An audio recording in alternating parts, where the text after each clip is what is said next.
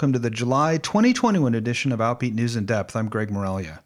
Well, it was 40 years ago this month. The New York Times published a story titled Rare Cancer Seen in 41 Homosexuals. Eight died in two years. The pandemic we now know as AIDS was becoming visible, but it would be years and thousands of deaths later before anyone outside the gay community started to pay attention. And the organization that emerged that finally was able to get the government's attention was ACT UP the AIDS Coalition to Unleash Power. Journalist and novelist Sarah Schulman covered the early years of AIDS and was active with ACT UP for more than five years. She's written an amazing history of the organization in a book titled Let the Record Show.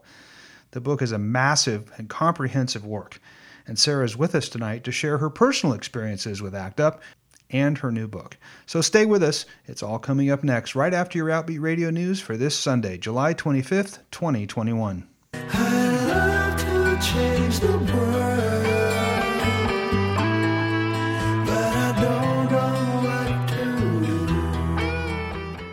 This is Greg Miraglia with your Outbeat Radio News for the week of July 25th, 2021. A new study found that early death rates for Americans living with HIV are no longer that different from people who are HIV negative. A study published in the Annals of Internal Medicine on July 6th, conducted by researchers at the University of North Carolina at Chapel Hill, analyzed the death rates of approximately 83,000 adults being treated for HIV between 1999 and 2017 and compared them to demographically similar groups of people without HIV.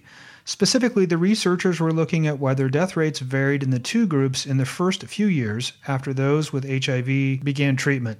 For those who began treatment from 1999 to 2004, there was an 11% difference in early death rates for those with HIV compared to those without. And for those who started treatment from 2011 to 2017, that number dropped dramatically to only 2.7%.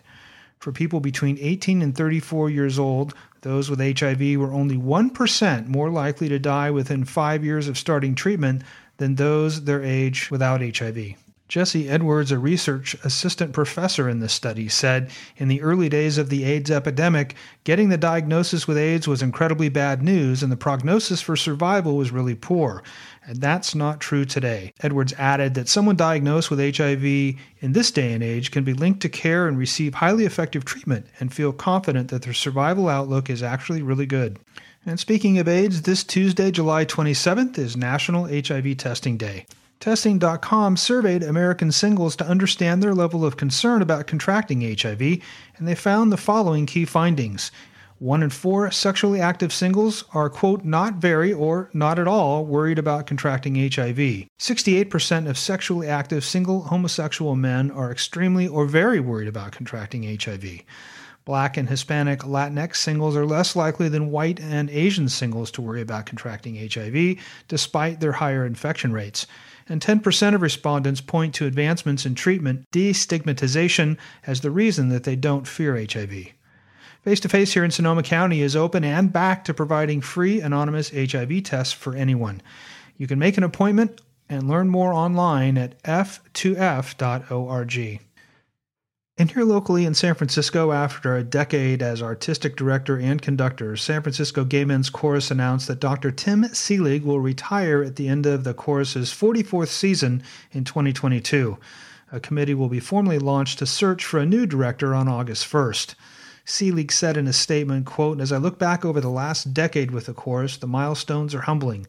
The chorus has been able to honor its commitment to music and mission the music, new and old, has been glorious. The mission continues to stand as a beacon guiding the chorus through what is now 43 years. Seelig said, For me, the successes of these 10 seasons with the San Francisco Gay Men's Chorus are not counted in numbers of singers or dollars, but in the lives and hearts moved by the music we've made together. End quote.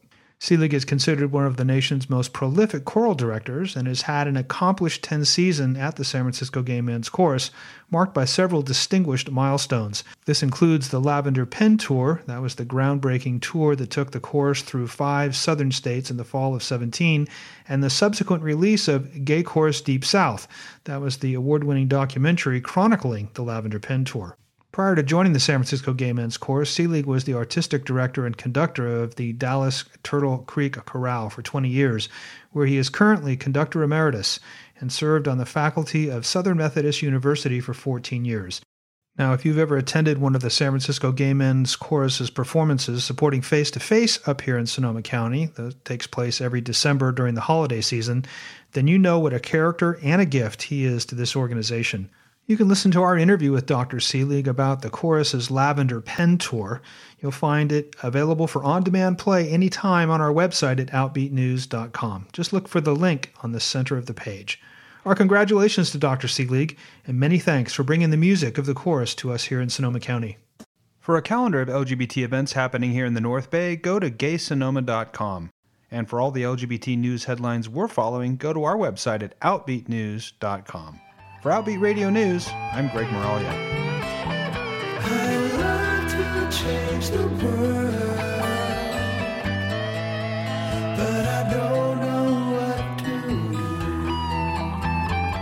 The year was 1981, the dawn of a new decade following the liberation of the gay community in the 1970s following Stonewall. And so many positive things happened for LGBTQ people in that decade.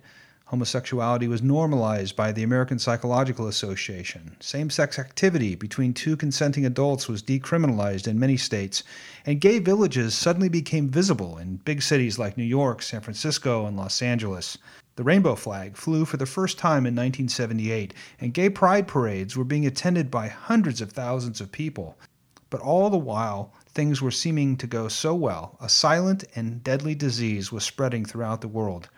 On June 5, 1981, the United States Centers for Disease Control reported five cases of a rare pneumonia that appeared in young gay men. A month later, the New York Times published a story titled Rare Cancer Seen in 41 Homosexuals, Eight Died in Two Years, and major television networks began reporting. Scientists at the National Centers for Disease Control in Atlanta today released the results of a study which shows that the lifestyle of some male homosexuals has triggered an epidemic of a rare form of cancer. Robert Bazell now in Atlanta. Bobby Campbell of San Francisco and Billy Walker of New York both suffer from a mysterious newly discovered disease which affects mostly homosexual men, but has also been found in heterosexual men and women. The condition severely weakens the body's ability to fight disease. Many victims get a rare form of cancer called Kaposi sarcoma. Others get an infection known as pneumocystis pneumonia. Researchers know of 413 people who have contracted the condition in the past year. One third have died and none have been cured. Death didn't scare me. It was, it was uh, living with this for a long time. That's more frightening than, uh, than death. Investigators have examined the habits of homosexuals for clues. I was in the fast lane at one time in terms of the way that I lived my life, and now I'm not. The best guess is that some infectious agent is causing it. Today, researchers here at the National Centers for Disease Control said they had found several cases where people who had been sex partners both had the condition. The scientists say this probably means they are dealing with some new, deadly, sexually transmitted disease. The investigators see this as a serious public health problem. From an epidemic point of view, uh, there have been more deaths from Kaposi sarcoma and pneumocystis pneumonia than have occurred with all the cases of toxic shock syndrome and the Philadelphia outbreak of Legionnaire's disease combined. Researchers are now studying blood and other samples from the victims, trying to learn what is causing the disease. So far, they have had no luck. Robert Bazell, NBC News, Atlanta. That was NBC News reporting in 1982. And by October of that same year, over 850 people had already died, and the government had done nothing, not even acknowledge the health emergency until this Reagan White House briefing in October of 1982.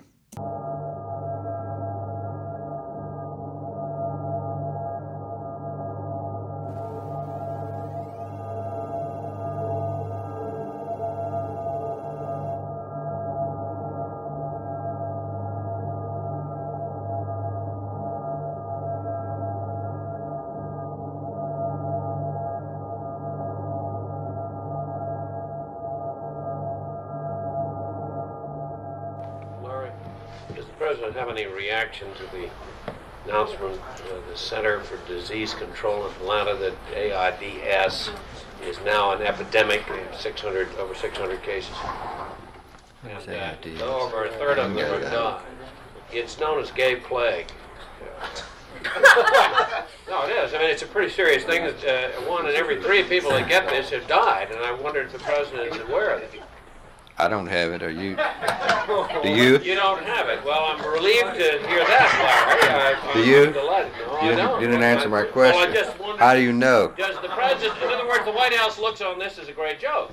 No, I don't know anything about it, Lester. You, you, what does the president, does anybody in the White House know about this epidemic, Larry? I don't think so. I don't think there's been Nobody any. Knows. There's been no, no personal experience here, Lester. No, I mean, I thought you were. Doctor, I checked thoroughly with Doctor Ruge this morning, and he's had no uh, no patients he, he suffered from AIDS or whatever it is. The president doesn't have gay plague. Is that what you're saying, or what? No, didn't say that. Didn't say that. I thought I heard you on the State Department over there. Why didn't you stay over there? because, because I love you, Larry. Oh, I see. Well, I, let's don't put it in those terms, Lester. oh, I retract that. I hope so. By October of the following year, the death rate had increased to over 2,200, but the laughter at the press conferences didn't go away. Leading environmentalists described the uh, president's speech on Saturday as a fairy tale. Is there any uh, reaction to that? Not true. Fairy tales are not true, and this one's true. Lester's ears perked up when you said fairies. He has an abiding interest in that. This seems to be a movement in uh, Denver at the Conference of Mayors Convention. Request for federal assistance getting at the AIDS problem. Is there any, the White House? The president has been involved in um, in in briefed on the AIDS situation a number of months ago in a cabinet meeting and uh, ordered that high priority be given to research matters on it. Uh, the Center for Disease Control has been involved for some time.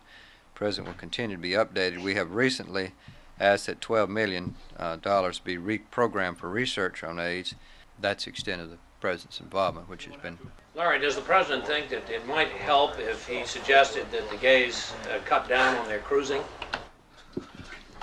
Told you, didn't I? Told you. I didn't hear your answer, Larry. Uh, I just was acknowledging your you in, uh, your interest in this subject. You don't think that it would help if the gays cut down on their cruising? It we're, would help we're, re- we're researching it. If we come up with any any uh, any research that uh, sheds some light on whether gays should cruise or not cruise, we'll make it available to you. By 1984, over 4,200 people had died from AIDS, and the White House still showed little interest. Lester's beginning to circle now. He's moving in front. Go ahead. It's the Center for Disease Control in Atlanta. Reports that, it, that an estimated. Oh, look, close. can I ask a question, Mark? You were close. An estimated 300,000 people have been exposed to AIDS, which can be transmitted through saliva. Will the President, as Commander-in-Chief, take steps to protect armed forces, food, and medical services from uh, AIDS patients or those who run the risk of spreading AIDS in the same manner that they forbid typhoid fever people from uh, being involved in the health or food services? I don't know. Well, uh, could you, is the president concerned about this subject, Larry, that seems to have evoked so much jocular concern reaction here. I, you know. I haven't It isn't only the jocks, Lester. Has he sworn off water faucets? No, but I mean, is he going to do anything, Larry? Lester, I have not heard him express anything on it. You mean Sorry. he has no, uh, no, expressed no opinion about this epidemic? No, but I must confess I haven't asked him about it. Would you ask him, Larry? Go back into this problem. Have you been checked? President going to What? ban I beg mouth pardon? mouth I didn't hear the answer. Uh, oh, it's hard work. I don't get paid enough. Um, uh, is there anything else we need to do here? In 1987, six years after thousands of men had already died and having witnessed the government and mainstream society do very little, ACT UP, the AIDS coalition to unleash power, emerged in New York. Now, it was an activist organization like no other. ACT UP was responsible for getting the government to start paying attention to what we now know as AIDS. Their tactics were unconventional and controversial. Today's demonstration is the latest of many staged by the militant group ACT UP. which has gained increasing influence on AIDS policy. The atmosphere at the meetings and at the group's headquarters is characterized by enthusiasm and belligerence toward established institutions. Playwright Larry Kramer started ACT UP to accelerate the AIDS drug approval process.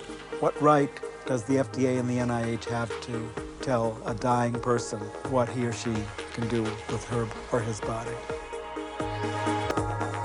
ACT UP strategy has been enormously successful in getting the Food and Drug Administration to loosen the regulation of new drugs for AIDS.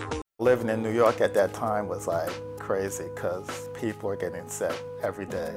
Three, four, five, six people that you hear about being sick. We were very scared that the Reagan administration was going to put people with AIDS in internment camps. And I think that we came close to that in this country. How deeply are Americans worried about AIDS? A Los Angeles Times poll found that 50% of Americans favor quarantine for AIDS victims. 15% said AIDS victims should be tattooed. It was about people in power not caring about the lives of people who didn't have power. Kramer delivered a fiery speech, and I remember he asked uh, like half of the audience to stand up, and he said, You're all going to be dead in six months. Now, what are we going to do about it? Back up! Fight back! Fight in! AIDS Coalition to Unleash Power. We are a diverse, nonpartisan group of individuals united in anger and committed to direct action to end the AIDS crisis. Release those drugs! Release those drugs! When we're activists, when we really act up, we have a big impact and we get what we're demanding. And when we're silent, we don't. We'll never be silent again! Act up! We'll never be silent again! Where I really got a sense of community. I mean, I got the feeling then that people felt that lives depended on them. Healthcare is the right! Healthcare is the right! Act up! Fight back! Fight it! These drug companies are profiteering on our lives, and that we cannot accept that anymore.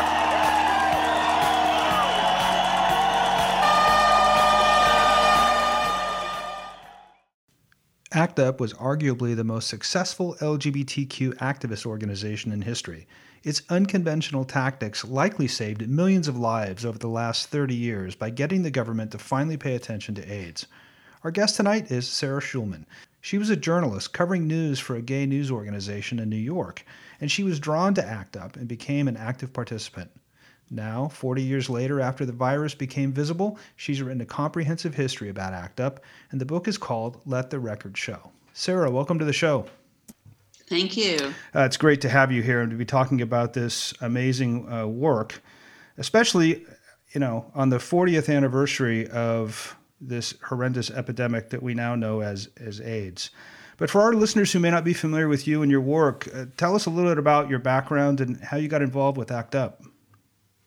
Okay, so I'm primarily a novelist, but I started out as a journalist. And in the olden days, there was the gay and lesbian press and the feminist press, and they were kind of underground papers for people, reporters would work for free because the the material we were covering was completely ignored by the mainstream press. Mm-hmm. So 1981, 82, I was a reporter a girl reporter on the go, and I was going to City Hall for the New York Native, which was the gay male newspaper. And the issue at the time was that there was no gay rights bill in New York City. Mm. And then AIDS was observed as a pattern by science in 1981.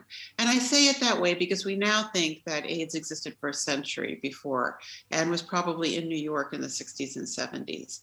But it was only in that famous New York Times article, July 3rd, 1981, when science noticed 41 cases of rare cancer in homosexuals in San Francisco. Now, just to go back to that time, what's interesting is, is, that in that era, a lot of people were theorizing that homosexuality was biological. Mm. They were they were theorizing that homosexuality was one thing and that it had a biological cause. So at the time, this disease was originally called gay related immune deficiency because there was a concept of homosexuality itself as a biological disease. Right. Now, if somebody said the words gay cancer, you would say you're crazy. How could cancer be gay? Right. Right. Uh, so that was that. So I started covering AIDS very, very early. And I did some really early reporting on pediatric AIDS, on women being excluded from experimental drug trials, on homeless people with AIDS. But I also covered, surprisingly, the closing of the bathhouses when the city closed, closed the bathhouses. Mm. And you know, women weren't allowed in bathhouses. Right, right.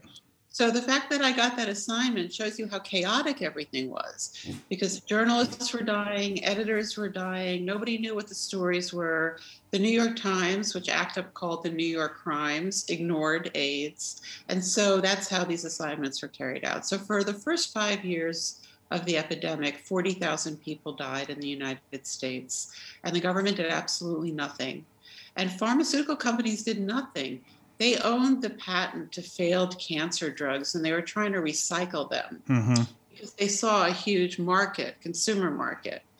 Uh, so in the first five years, the gay community was really in chaos and trying to organize certain kinds of social services that gay people didn't have access to, especially because familial homophobia was so dominant at the time. People were ignored by their families and abandoned. And so we had things like uh, Gay Men's Health Crisis had a buddies program where you'd be assigned to a person who had AIDS to help them do their food shopping and that kind of thing. There was God's Love We Deliver that would deliver home cooked meals to homebound people with AIDS. But the political response did not start until March 1987 when ACT UP was founded. Right. Now, the events that led to that are quite interesting. There was a Supreme Court decision, the Hardwick case, mm-hmm. that upheld the sodomy law.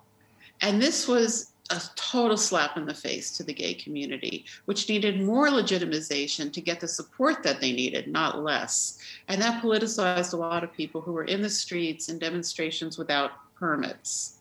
Also, in New York, there were two actions a collective, a small arts collective called the Silence Equals, Equals Death Collective, mm-hmm. designed a poster that everyone has now seen with an upside down pink triangle against a black background that said Silence Equals Death and they wheat pasted that around the city.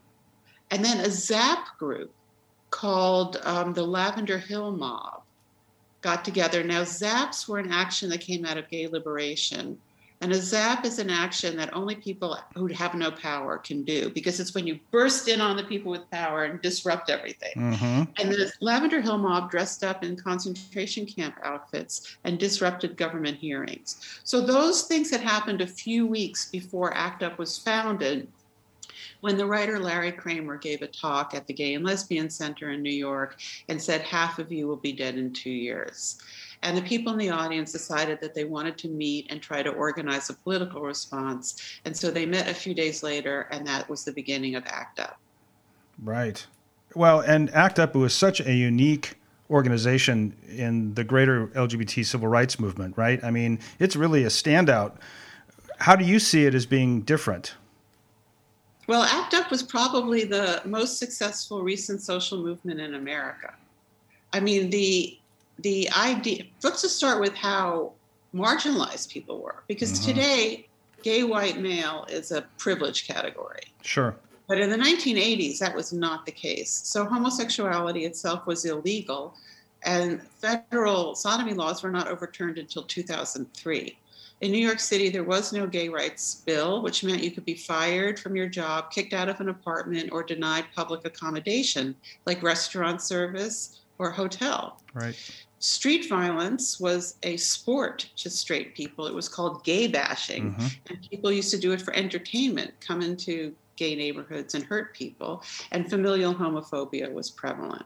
So gay people were very marginalized and extremely oppressed. And the other communities that were affected by AIDS, which were primarily poor people, women of color, drug users, and Haitians, were all also marginalized. So you have this movement of people with no power at all. And what's amazing is that in the six years that I cover in my book, from 1987 to 1993, ACT UP won astounding victories. I hope you'll indulge me in just saying what some of those victories oh, were. Absolutely. ACT UP forced the pharmaceutical companies to completely restructure how they research treatments. They were all looking for one pill that, that you would take that would cure your AIDS because that would be the largest market share.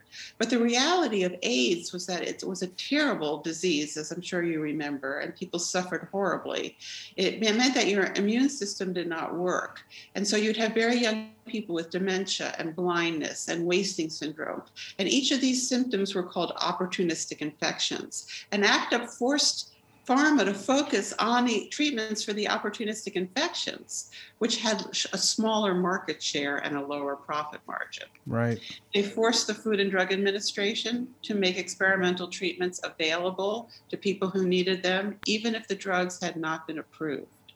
ACT UP ran a four year campaign to force the CDC to change the definition of what constituted an AIDS diagnosis so that women could qualify for benefits in experimental drug trials. And that victory was so far reaching that today every woman in the world who takes a drug for HIV is taking a medication that was tested on women because of ACT UP's victory. ACT UP made needle exchange legal in New York City, which transformed the crisis in the city. ACT UP took on the Catholic Church when they tried to stop condom distribution in public schools, and ACT UP succeeded. ACT UP started Housing Works. For, to find housing for homeless people with AIDS. And ACT UP changed the way queer people and people with AIDS saw themselves and the way the world saw us because before ACT UP, there was no accurate representation of gay people or people with AIDS in mainstream media. And ACT UP forced the new image of people fighting for their mm-hmm. lives onto primetime television. Mm-hmm. So that's pretty amazing for yeah. six years. Yeah, yeah absolutely. I, I, really, truly remember those first reports. I was just graduating high school, I just turned 18. I was ready to get out and start exploring my world and trying to find, you know, connection. Of course, at that time, I was very closeted and I was, it was a, a very secretive sort of a thing for me. But I remember reading those reports and the fear.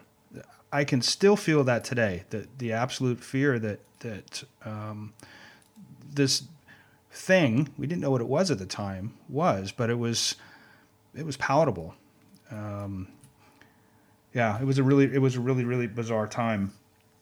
Act Up was also unique because there was so many different pieces of the structure, right? And and there was almost a you describe it as a, a, a as a culture around these Monday night meetings, and, and all of the other things that went on beyond organizing. Talk about the the sort of the culture of those Monday night meetings and some of the things that were associated with them? Well, ACT UP was a way of life. Uh, there were Monday night meetings that had between three and 700 people. And the largest demonstration we ever had was 7,000 people at St. Patrick's Cathedral. Now, that's mm. large for a meeting, but it's small for a movement. It's not a mass movement people were totally committed. They did ACT UP every day. They lived with people from ACT UP. They got jo- jobs through people with ACT UP. And they were very, very focused on being effective, which is when, when you study ACT UP, that's one of the first things that you see.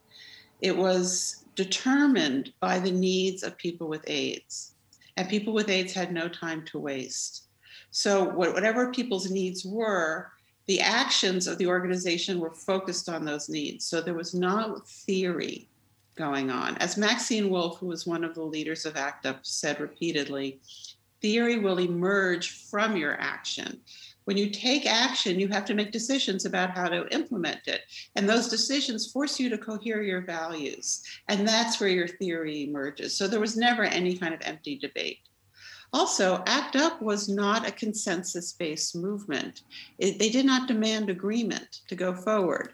There was a one line principle of unity direct action to end the AIDS crisis. And that was direct action as opposed to social service provision. So if you were doing direct action to end the AIDS crisis, you could do it. So let's say I wanted to do illegal needle exchange on the Lower East Side in order to get arrested to have a test case. And you thought that was terrible. We would fight about it, but you would not try to stop me from doing it. Mm-hmm. You just wouldn't do it you would find people who wanted to organize what you wanted to do, let's say disrupt Mass at St. Patrick's Cathedral, and you would go do that. And if I didn't agree with you, I wouldn't try to stop you, I just wouldn't do it. So, this kind of radical democracy in which that allowed people to respond in the way that made sense to them meant that ACT UP had a huge range of actions in many different social sectors and milieus and many different styles, all going on at the same time. And this simultaneity of response is what helped them be so effective. Right. That's why when I was writing the book, I realized that I could not tell the story in chronological order. It wouldn't be accurate because so much was happening at the same, Same time. time. And I needed a horizontal structure. Yeah, so many different layers. I mean, you just don't see that type of organization today. Uh, you know, when there's disagreement in an organization, it typically fractures and then becomes maybe two or three different organizations. Um, and then there were all the affinity groups, um, all of Yes. those groups that wanted to be part of. So, talk about that a little bit. Well, so the so the structure was that there was the Monday night meeting, and there were official committees like fundraising or actions committee, media committee, and each one of them had a representative on the coordinating committee. It wasn't called a steering committee because people didn't want to be steered. So the coordinating committee would set the agenda, the floor would elect facilitators, and that's how the meeting would be run. But there were also affinity groups, which were groups of 15 to 20 people that met on their own time at their own at somebody's house, and they would plan illegal civil disobedience actions that were theatrical and creative that they would carry out on their own, and they did not have to get the approval of the floor. But the group would give them free legal support.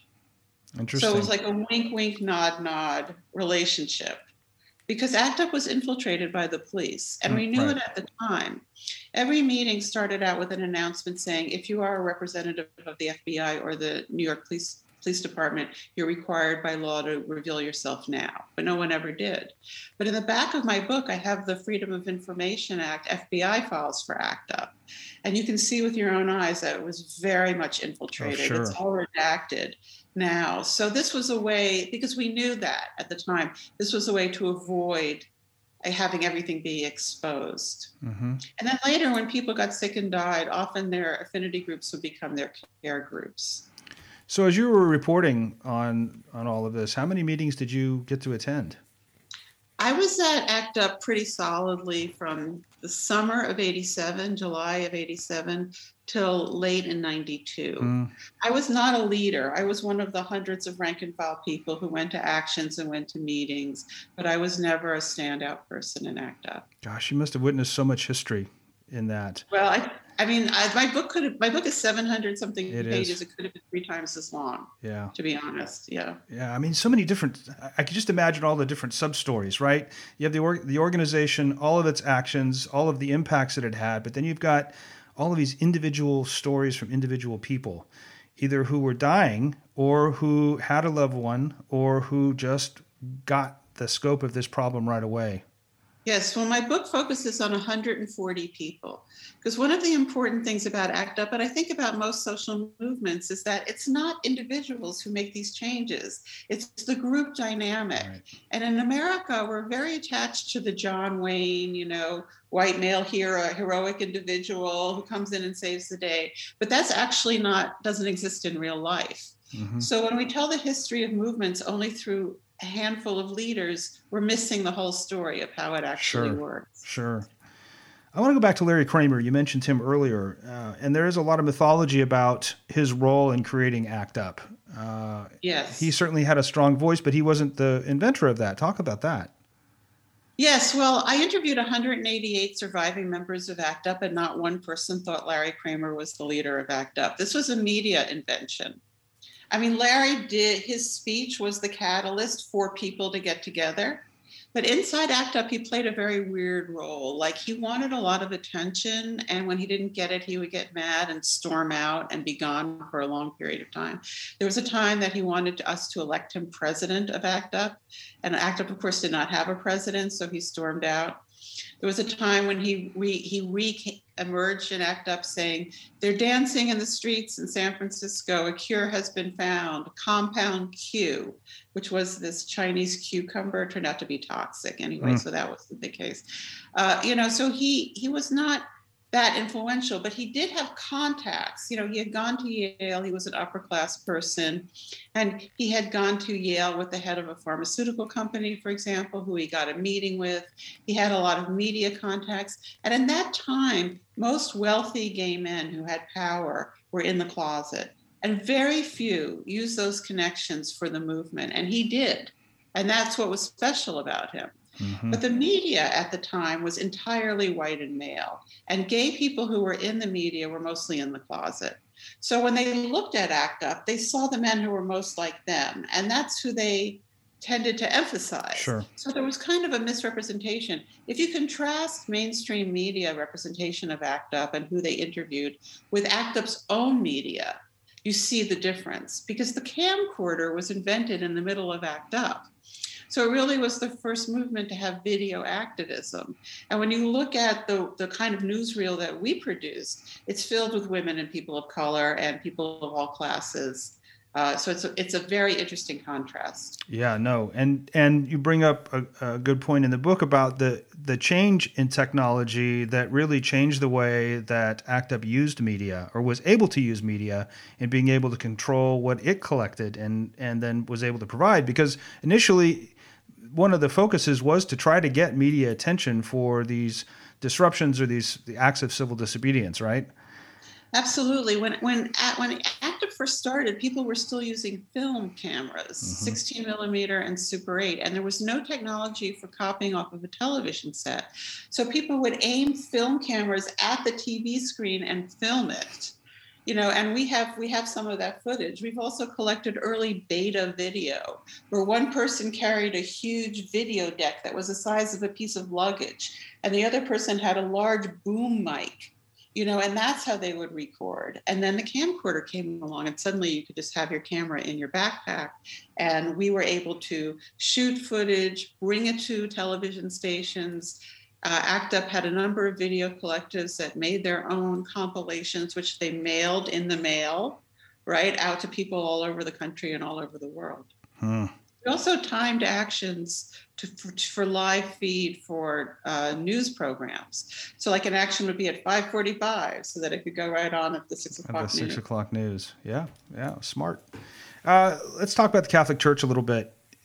There are a number of religious organizations, organized religious organizations that are very anti LGBT.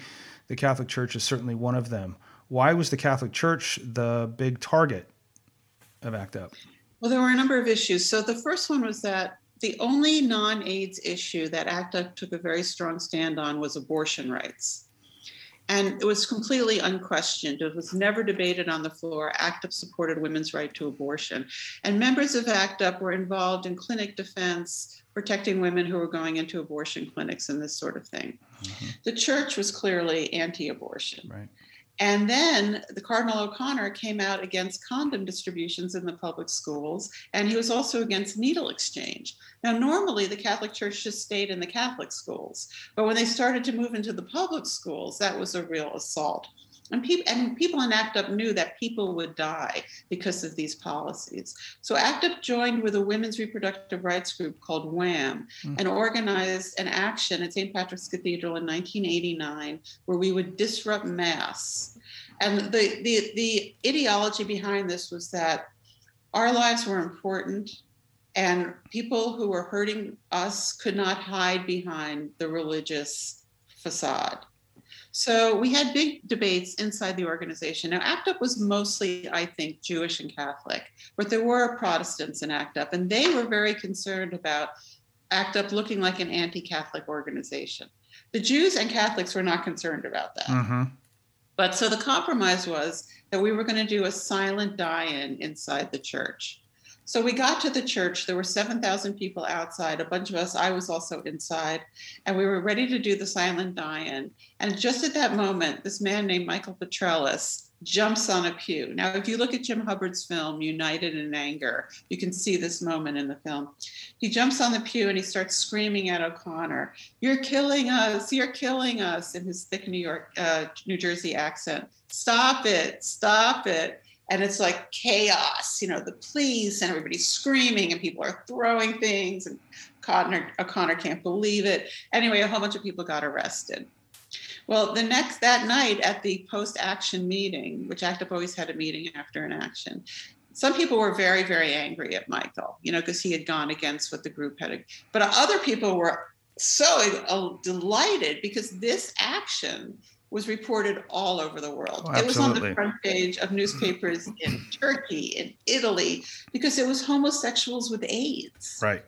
going into mass. I mean, it was a turning point for gay power in the world.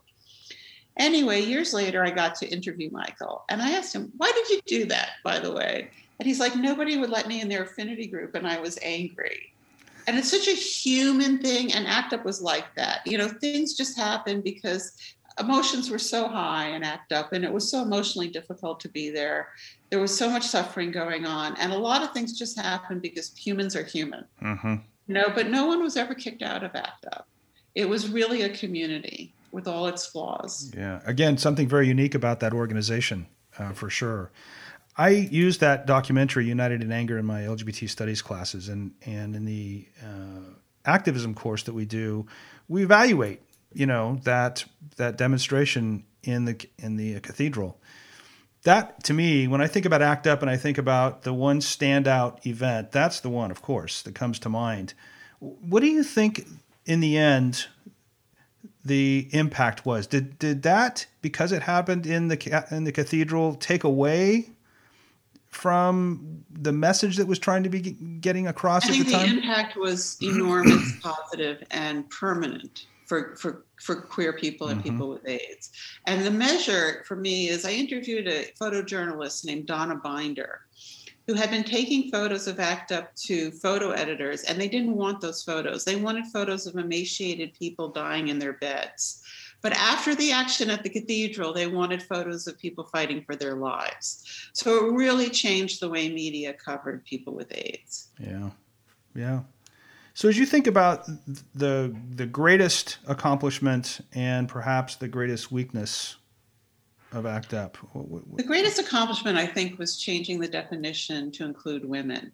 mm, I mean, uh, the reason that women were excluded was that in the 1960s, there was a drug called thalidomide that was given to pregnant women, and their children were born without limbs. And pharmaceutical companies had to pay out millions of dollars in settlements. So pharma decided they would just exclude women from experimental drugs mm-hmm. you know, so women could not get in. And this campaign took four years. It was uh, mostly wi- women with HIV, who were mostly poor and women of color, and white lesbians for the most part from ACT UP. So it was people who were completely outside of the power apparatus. There was a poverty lawyer named Terry McGovern who was only 29 years old who filed the suit. And it took two years to even get a meeting with Fauci. But people fought so hard and they used so many diverse tactics that after four years, they finally won. And most of the women with HIV who were in the battle had already died by the Mm. time the victory had occurred. So I think that that's the farthest reaching victory. But I think changing the way that people, that queer people are depicted in media was also a long standing victory. Sure. What, what would you say is is ACT UP's greatest failure, if there is one? Now we fell apart. And I go into that in great depth in the book. And there's a lot of reasons. I mean, I, I really think the main reason is that it was so painful and people were so young and people were constantly dying, really suffering. You're watching your friends fall apart. And I think that we kind of all went crazy by the end. And there was a lot of acting out. There was people pretending they were HIV positive when they weren't, and there was all kinds of accusations. So that I think was the real reason that it fell apart. But also there was, you know, the more access that certain kinds of people got, and the more treatments that became available to people with access, the bigger the gap between the haves and the have-nots. And that really was one of the very divisive things that happened inside ACT UP. Mhm. Yeah. Well, that's still happening today, isn't it? That yeah, well, that's divide. and that may be partially our fault as well because uh, you know some of us had a dream of ACT UP becoming a movement for universal health care, and if it hadn't fallen apart, maybe it could have been that. Mm. As long as we don't have a logical health care system in this country, we're always going to have divisions based on economic inequality and Right. racism. Right, no doubt. Uh, in the book, one of the things that I think is really brilliant is you you sort of stand out in the book some remembrances of individuals. And there, of course, are many, many unsung heroes in this. You've talked about Larry Kramer, you've talked about Michael, but who are some of the other unsung heroes in your mind? Well, Katrina Haslip is a very important figure. She was a black woman who was incarcerated at Bedford Hills Prison for pickpocketing.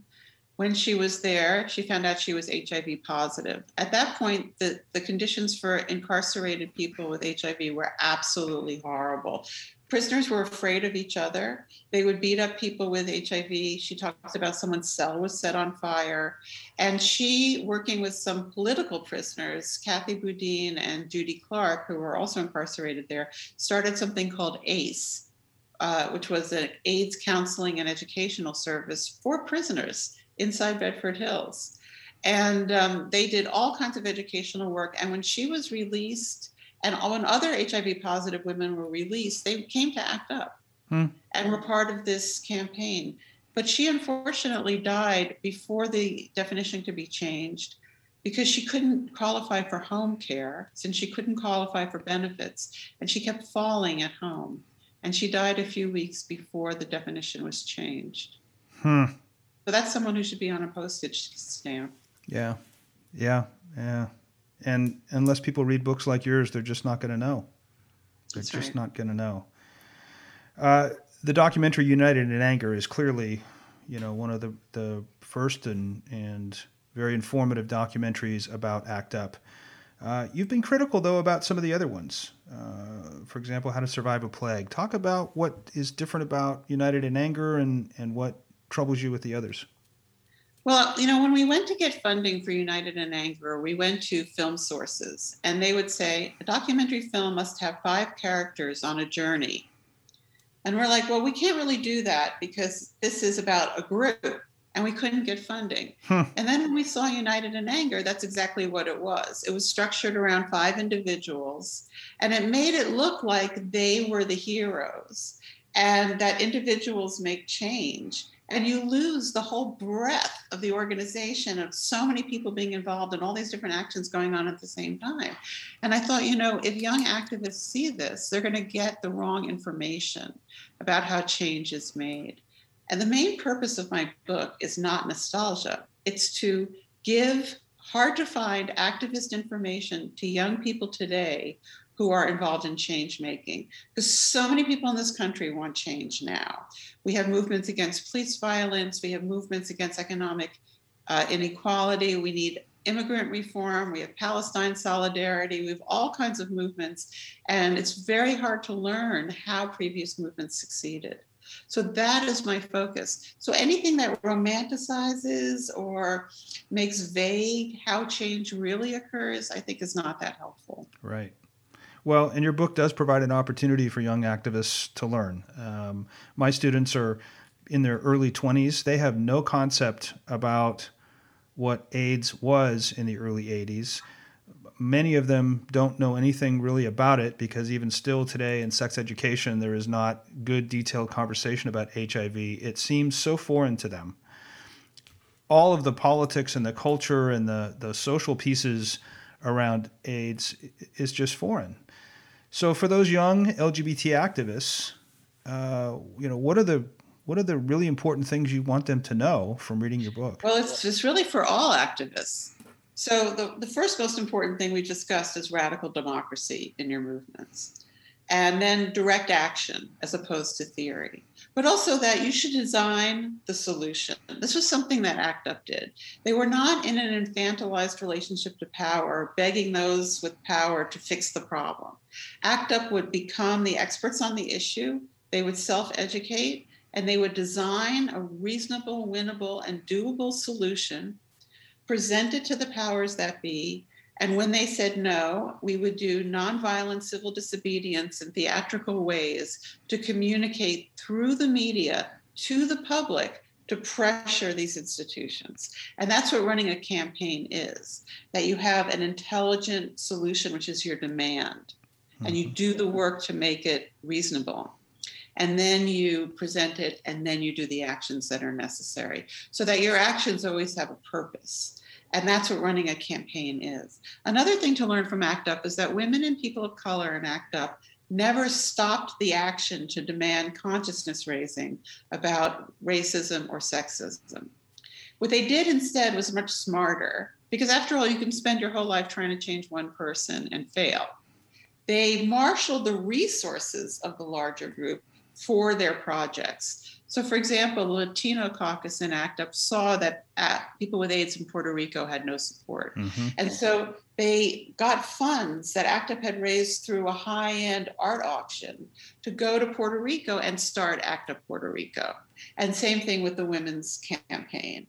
And that's like the way to go is to always be going forward and not stopping the action.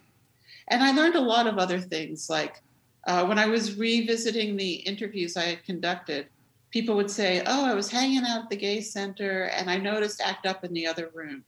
Or I went to the gay center for my health care and there was an ACT UP meeting.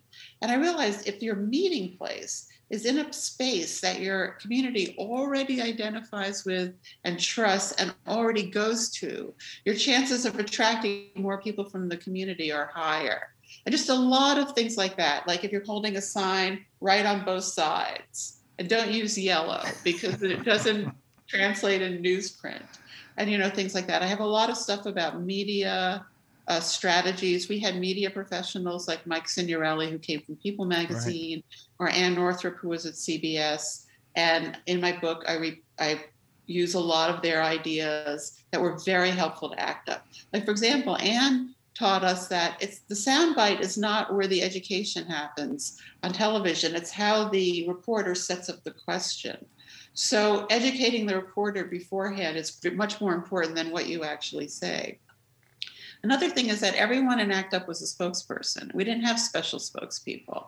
So we had lots of teach-ins and lots of educationals and it was a highly informed uh, rank and file even in the interviews, most people could handle very advanced concepts. And that way, anyone could be a spokesperson for the movement. Yeah, there's a lot to learn. There's an awful lot to learn, and it is fantastic. The book is called Let the Record Show by Sarah Schulman. Where can people go to find this? They can find it at preferably their indie bookstore.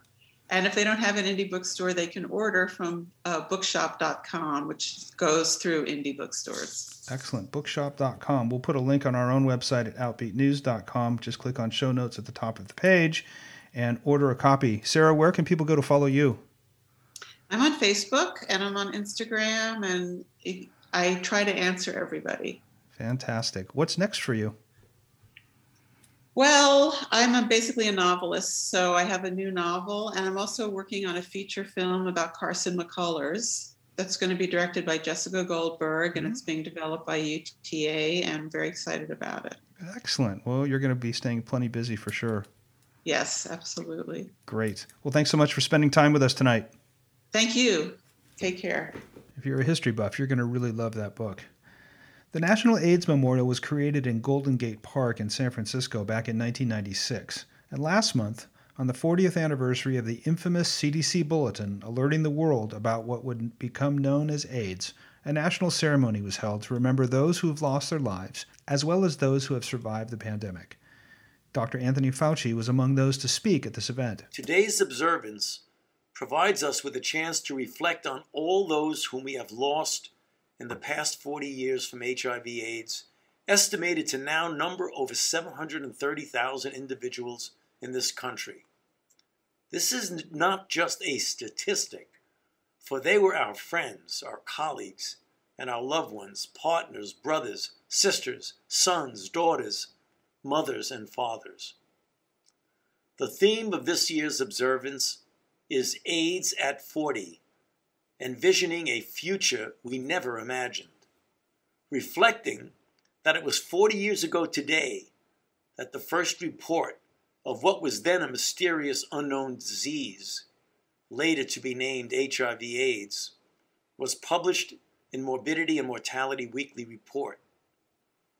During the subsequent four decades, we have seen unprecedented advances in basic and clinical research resulting in highly safe and effective strategies in our HIV prevention and treatment toolkits. These accomplishments are the direct result of the unique, long standing partnerships that were forged and continue today between scientists, healthcare providers, industry, and the HIV affected community. While these successes have resulted in significant decreases in HIV incidence and mortality, as witnessed by the long term survivors that we honor today, the HIV AIDS pandemic is not yet over.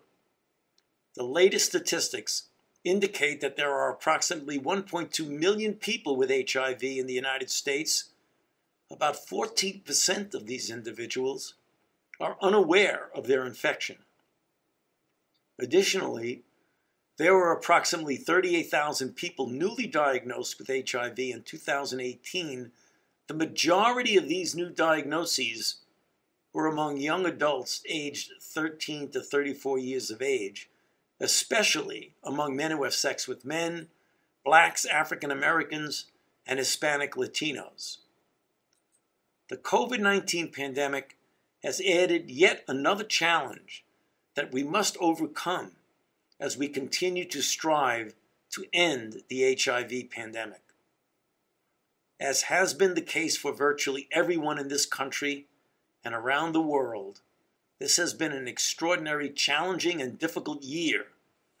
It has required creative and innovative approaches to both provide and access HIV prevention, treatment, and care while healthcare systems are overwhelmed and trying to relieve the pain and suffering of those with COVID 19, including people with HIV and SARS CoV 2 co infection. Many of the lessons learned from responding to the HIV AIDS pandemic will be crucial in our ending the COVID 19 pandemic. Two of these important lessons are one, science will provide the solution to this pandemic, and two, societal divisiveness is counterproductive in a pandemic. We must not be at odds with each other, since the virus is the common enemy, not each other. An effective response to these dual pandemics requires an unprecedented, coordinated, and collaborative global effort of scientists, industry, and community partners to accelerate basic and clinical research. Ending the HIV pandemic is an achievable goal, one that will require that we continue to collectively work together in optimizing the implementation of the numerous evidence based tools in our prevention and treatment toolkits, both in the United States and worldwide, as well as in continuing the development of new and innovative approaches, including an HIV vaccine and a cure that can be readily utilized by individuals with HIV and those at risk of infection. As we honor the long term HIV AIDS survivors today and remember all those we have lost, we must rededicate our commitment and continue to advance our efforts to achieving our goal of ending the HIV pandemic. And that wraps up our hour. Tune in next Sunday night to Outbeat Radio's Living Proof with Sheridan Gold and Dr. Diana Greer. That's at 8 p.m. and only here on 104.9 KRCB FM, Sonoma County's NPR station. In the meantime, do have a great week, and thanks for spending your Sunday night with us. Me up as light as straw and brittle as a bird. Today I weigh less than a shadow. Support for Outbeat Radio on KRCB FM comes from listeners and from Rocky, the free range chicken, and Rosie, the original organic chicken. Air chilled, non GMO, locally raised right here in Sonoma County with no antibiotics ever. You can learn more at rockyandrosie.com. You're listening to 104.9 KRCB FM Rohnert Park and KRCG FM Windsor, Sonoma County's NPR station. It's 9 p.m. Stay with us. Beale Street Caravan is next.